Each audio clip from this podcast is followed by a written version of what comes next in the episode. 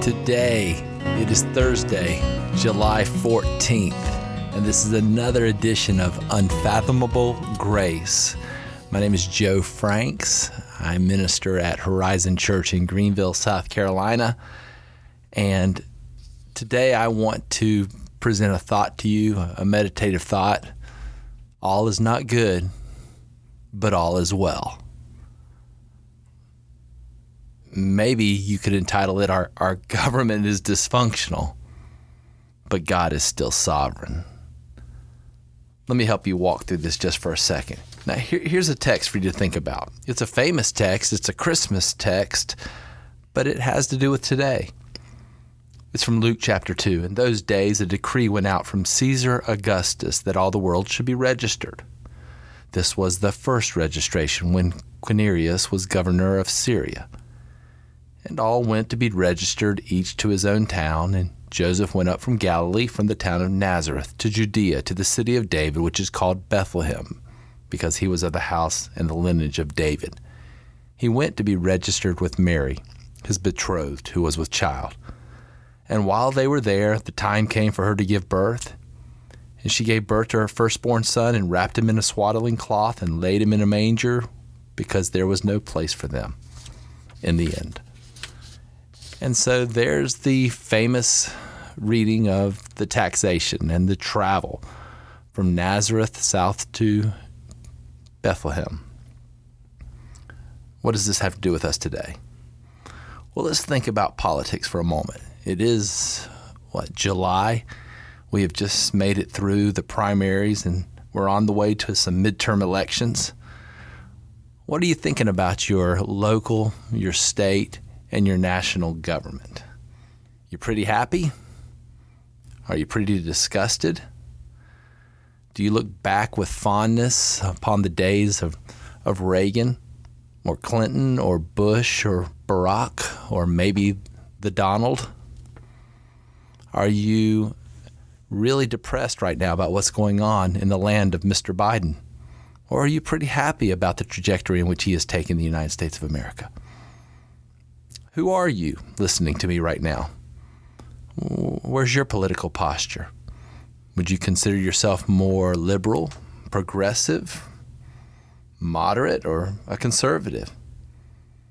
Do you side most with the Democrats, the Republicans, the Libertarians, or are you kind of an independent, none of the above kind of a person? Oh, there's so many issues out there causing disruption and consternation. Serious issues where are we in regard to fiscal responsibility, the national debt, the budget deficit? Where are we in regards to single payer health care, our choices of doctors? How about border security, immigration law, DACA, and amnesty? Then we got the national issues that we have to deal with. Iraq and Iran and Afghanistan used to be the big deal. I still think there's something to worry about there. There's Syria. Most recently, it's been Russia and the Ukraine. North Korea is somewhere back in there, and so is China. And then there's what's going on in the Middle East with Jerusalem. Lately, the big hubbub has been about marriage definitions, gender definitions, the right for a child in the womb to exist and not be murdered. We have political freedoms. We have educational freedoms. Lots of issues going on. Are we going to stand or not for the anthem? That was uh, the big deal a couple years ago. Our support for the police, uh, the proper use of the Second Amendment. Man, there are lots of issues out there.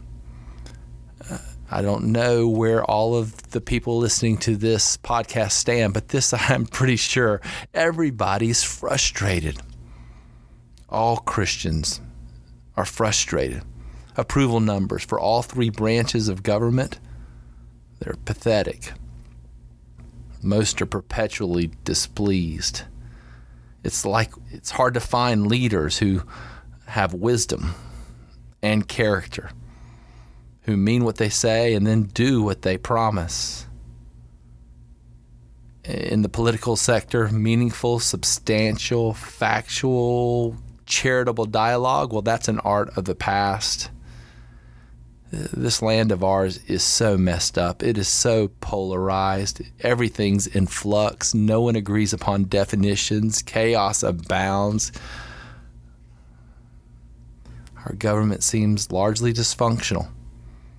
And from my point of view, it seems to be heading in the wrong direction. And I hate this, for I love my nation. And I love my children. I want the best for them and my grandchildren. It's like everything's gone mad. And that's in the United States. It's, in a lot of ways, the shining light on the hill. And in many other nations, it's even worse, which is why many people want to come here. But here's the encouraging news though our government is dysfunctional and pretty bad, God is still sovereign and very good. And God's people have been down this road many, many, many times. It doesn't matter if our governmental leaders are Pharaoh, Nebuchadnezzar, Nebuchadnezzar, Xerxes, Alexander, Caesar Augustus. It doesn't matter if it be Mr. Mr. Carter or Mr. Reagan or Mr. Clinton, Mr. Bush or Mr. Bush or or or Mr. Trump or Mr. Biden or Mr. Obama. It doesn't matter. Our government can be dysfunctional, but our God is very good. He's always accomplishing His will. And in the text that I read before you, it was a situation a lot like today. You had Caesar Augustus, you had Herod, you had Quirinius. Man, in that day in Jerusalem, the leaders were weak.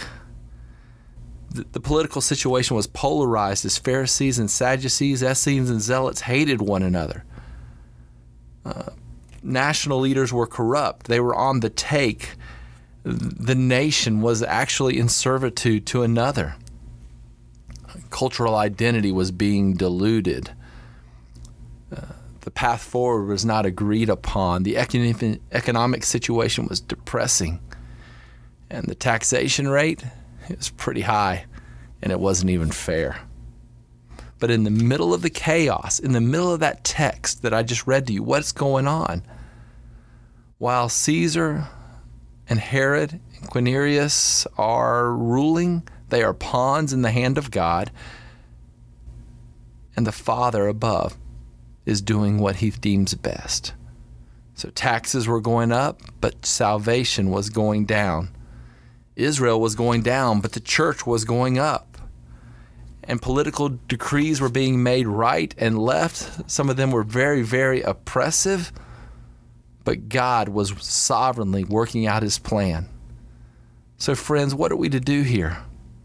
today in 2022, things may not be going well for your preferred political platform, your party, your president, your, but all is working out according to the fantastic plan of our Heavenly Father.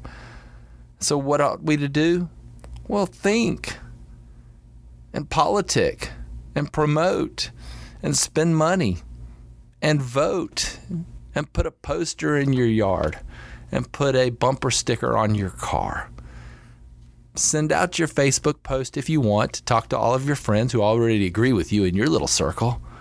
Yes, be active. Seek to be a change agent in your culture. That's all good. That's what good citizens, good stewards of their vote ought to do. But then relax and worship. I don't know if God is bringing about a political reform. I don't know if a third great awakening in the spiritual sector is coming to the United States. Wouldn't that be wonderful? But either way, God is in control.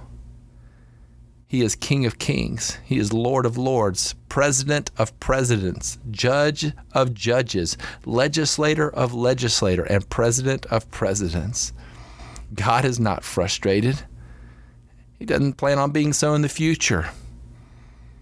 Tax rates may rise and increase. Healthcare may deprove or improve. Walls may go up. Ethics may go down. Personal freedoms may go away.